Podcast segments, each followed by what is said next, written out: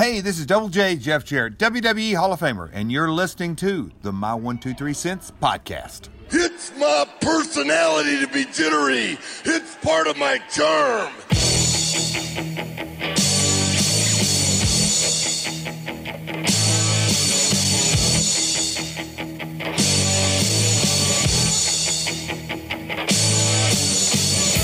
Wrestling fans, Are you ready?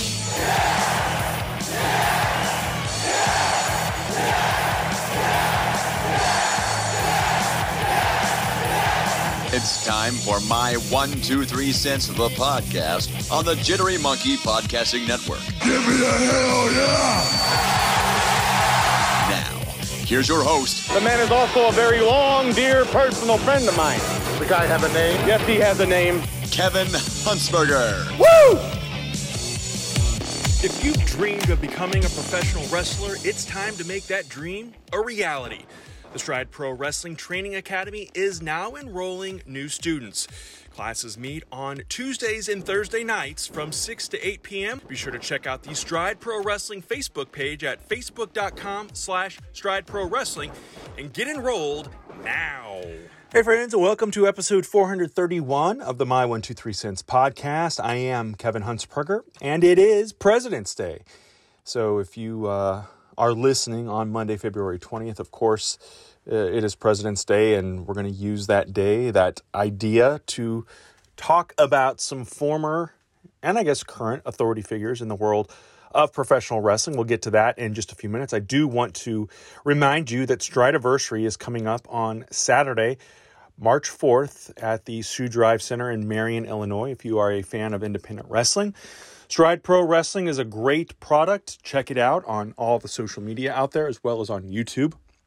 Be sure to kind of get caught up on current storylines going on as we head again into the seven year anniversary of Stride Pro Wrestling. It all started back in March of 2016. Hard to believe how fast time has flown, and uh, it's been a great ride. It's been uh, a lot of fun, and uh, we had a show over the weekend, actually, a fundraiser show for her softball team uh, called Swing Softball, and uh, you know the the fans were very much into it, and a lot of it was uh, not the typical stride crowd. It was a lot of softball families that were there, but man, they they loved every minute of it. There was a lot of cheering, a lot of noise, especially when the coach came out to wrestle with Tyler uh, in a tag team match.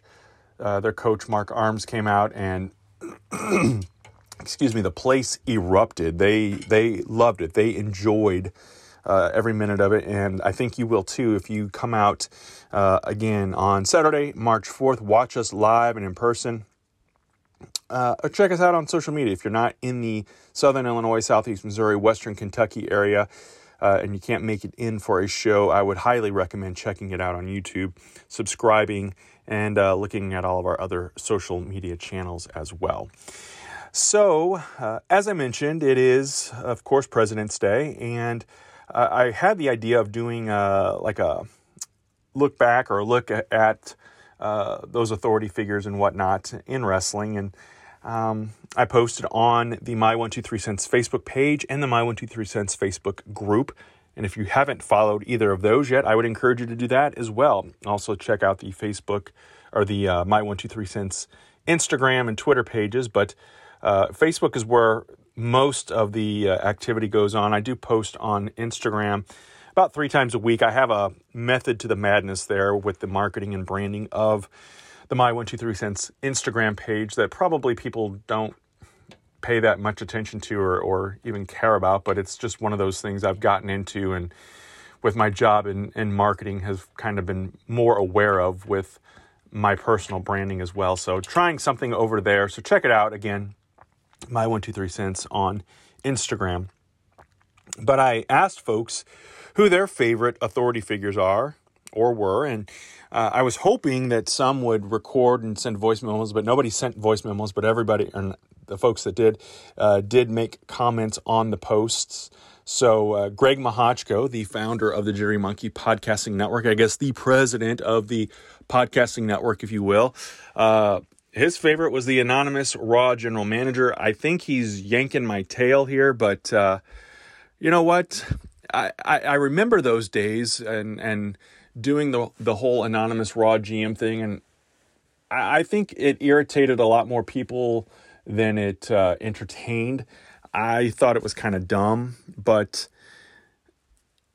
especially because I don't think there was ever a payoff for it. So that was probably one of the biggest drawbacks to that angle. And I, I remember like I think this was like during the time when they were trying to really push Michael Cole as a heel. And so, you know, a lot of the heat was going to him when the announcements were being made. And, you know, that's kind of what I want to talk about too is what makes a good president or GM of a wrestling company. You know, I am the general manager now of Stride Pro Wrestling, have been for about a year. Um, and it, it does become difficult in my role as ring announcer and I'm out there taking videos and, and doing commentary. So, you know, when when something nefarious happens, it's hard for me to look the other way and, and not comment on it. But by the same token, you know, you also because in wrestling, you know, you have to uh, suspend your disbelief and, you know, try try not to make logical sense out of illogical situations. I mean, that's what professional wrestling is, right? It's it's not supposed to always make sense, at least from my perspective. And you know, I, I realize I'm recording this too without really saying much about uh, what happened over the weekend with Elimination Chamber. And I will tell you because we don't really typically talk a whole lot about current stuff here on the podcast, but I know that Chad and I are going to get together later this week and record something, probably, hopefully, for next week. Um, not just talking about Elimination Chamber, but talking about Cody Rhodes, talking about the build to WrestleMania. You know, Chad and I are both going to WrestleMania this year, so uh, we're going to talk to talk about things from that perspective as well, um, and what we're looking forward to. But uh, yeah, we definitely want to talk about Cody and Sammy and Roman Reigns. And I kind of wanted to wait and see until after Raw uh, airs this week to to kind of figure out. I know we won't be totally locked and in motion for WrestleMania, but I think we'll get a clearer picture. So we'll get to all that as well very soon here on uh, the podcast. But uh, back to the, you know, what makes a good authority figure in wrestling? Because I think and I'll get to mine in, in just a minute or a few minutes. Um, I think what makes a good authority figure is that impartiality. You know, I, I think of, and I guess I'll go ahead and do it now. My favorite uh, of all time is Jack Tunney. You know, President Jack Tunney, he was the first real authority figure that I remember um, as a young wrestling fan. I think he came to uh, TV with the World Wrestling Federation. I know, of course, he has a, a very uh, storied background as a promoter in Canada before taking on that on screen role uh, in the WWF as, as the president, Jack Tunney. And, you know, he made a lot of those great decisions that really kind of shaped wrestling. The thing I liked about it in hindsight, especially looking back on it, is you know, he was not, he didn't overstay his welcome. He didn't come out and start every show. He wasn't injecting himself through the storylines. And I know now with, uh, you know, 25 plus years later of having, you know, Shawn Michaels or Steve Austin or Mick Foley or Shane McMahon or Daniel Bryan or Stephanie McMahon or Vince McMahon or whomever, fitting that role or filling that role as GM or president, um, a lot of times it has become a thing where it's been able to give someone who maybe can't wrestle anymore a spot on the roster, a spot in the spotlight still.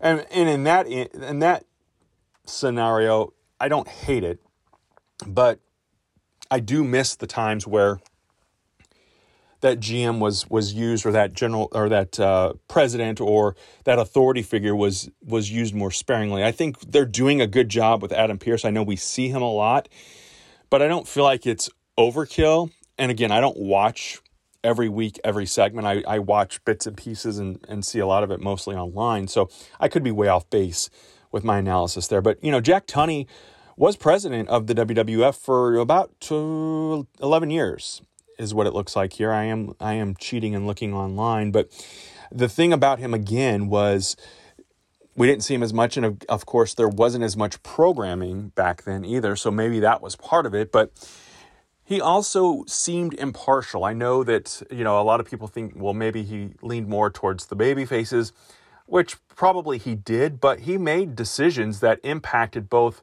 faces and heels. You know, suspending Andre the Giant, for example, back uh, before Andre turned heel. And then that's what led to Andre becoming the machine, the giant machine, and, and feuding with Heenan's family as the machine. So, you know, that was one of those decisions that he came out and, and did. Um, and then just kind of, you know, he, he did a lot of other things that did tend to go with the side of the baby faces, whether it was suspending Danny Davis uh, from being a referee or, um, you know, stripping Ted DiBiase of the championship. And again, a couple weeks ago, I did a big whole big thing on Ted DiBiase should be recognized as a former WWF heavyweight champion, but uh, you know that of course that suspension led to the WrestleMania 4 tournament and kind of the crowning moment for the Macho Man Randy Savage. Uh, saying that you know that Hulk Hogan, Hulk Hogan, and the Ultimate Warrior couldn't wrestle again because their match at WrestleMania was too brutal. Keeping Demolition from you know being the three members instead of uh, the two members, you know, the Freebird rule kind of got waived and thrown away there. And then, of course, we get to 1991 and Hulk Hogan, The Undertaker, and the whole debacle that went down with that. And then, you know, the stripping of the belt. Hogan won it back at Tuesday in Texas, but Jack Tunney said, no, no. And the title was then declared vacant. As president of the World Wrestling Federation, I am fully aware that the decisions of this office are not always popular, and that this one will be no exception. However, I cannot stand idly by and take little or no action in the face of such grievous circumstances. This past Tuesday in Texas, during the Undertaker Hulk Hogan Championship match, I witnessed with my own eyes what I believe was a flagrant and far reaching oversight on the part of the referee. Now, the referee's decision is final. I will not challenge his official decision. However, under these circumstances, I have little choice but to decree the WWF title vacant and to declare that the winner of the 30 man Royal Rumble will now become the undisputed WWF champion.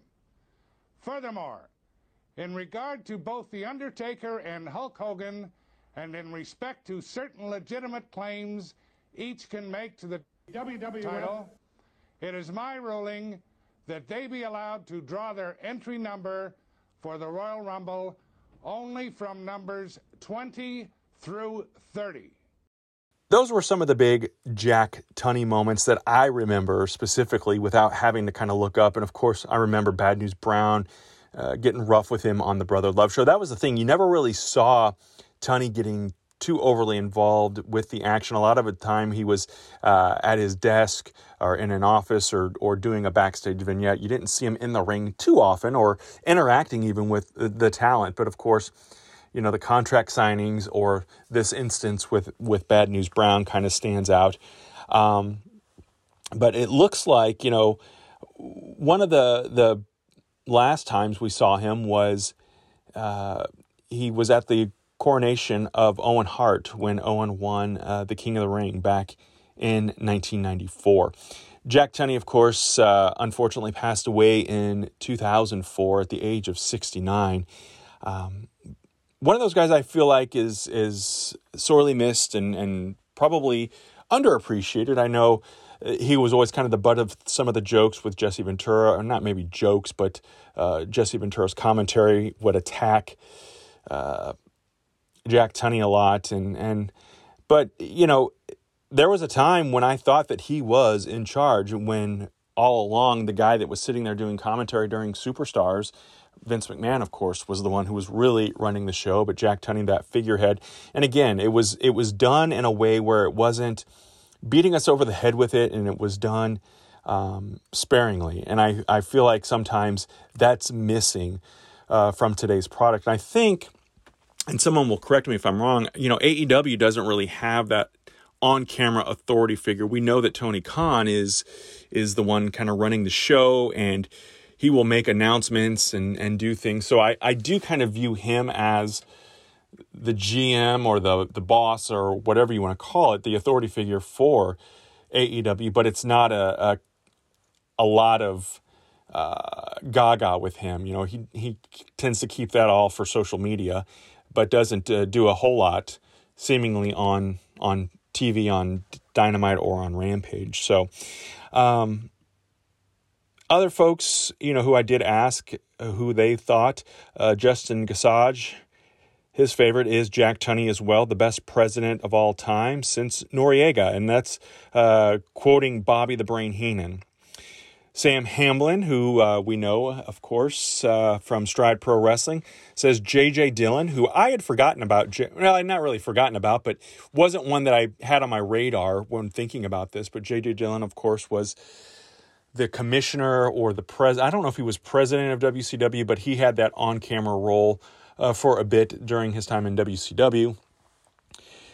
Uh, Sam also mentions Jim Cornette, and I'm guessing, I'm trying to think back, this had to have been the Smoky Mountain or the uh, OVW versions of Jim Cornette because I don't remember him being uh, in any kind of role like that on WWF or WWE or um, WCW programming. So I'm guessing uh, he obviously was in charge at, at, Smoky Mountain, or at least I think he was. I didn't see a whole lot of Smoky Mountain, so I'm just going off of my vague memories of that.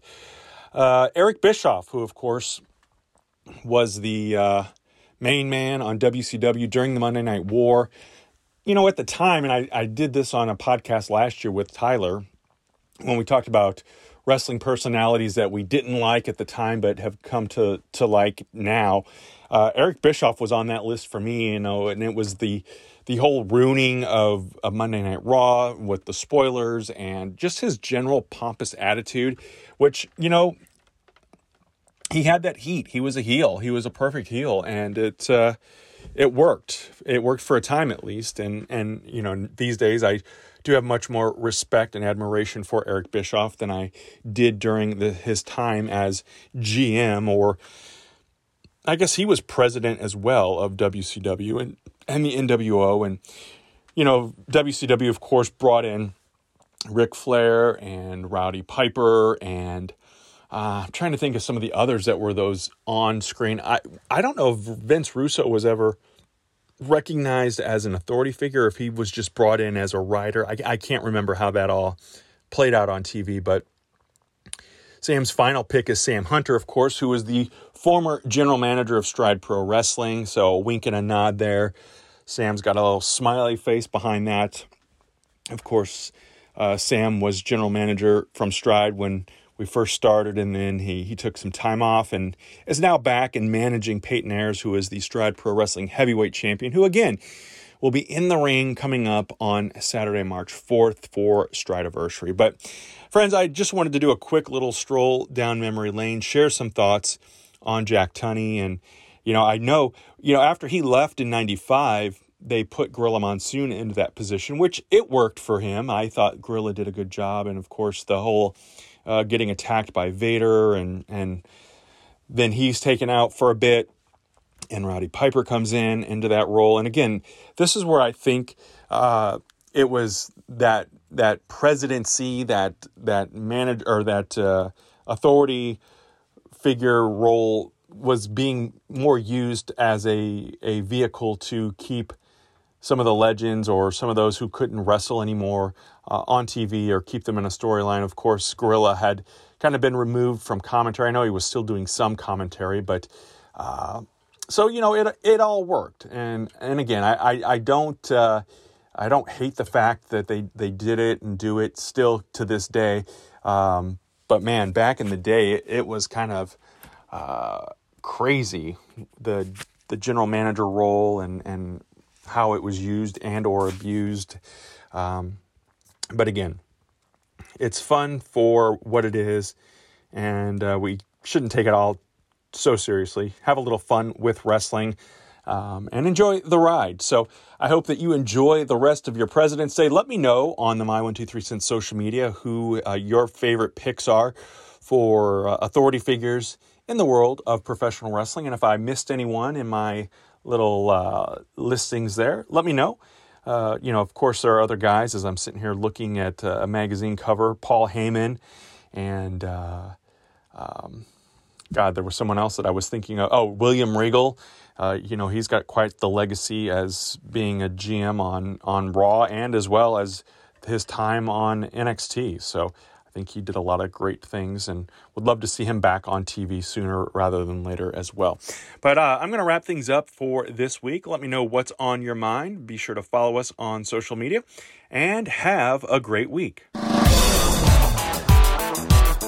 This is a production of the Jittery Monkey Podcast Network. For more jittery shenanigans, go to jitterymonkey.com.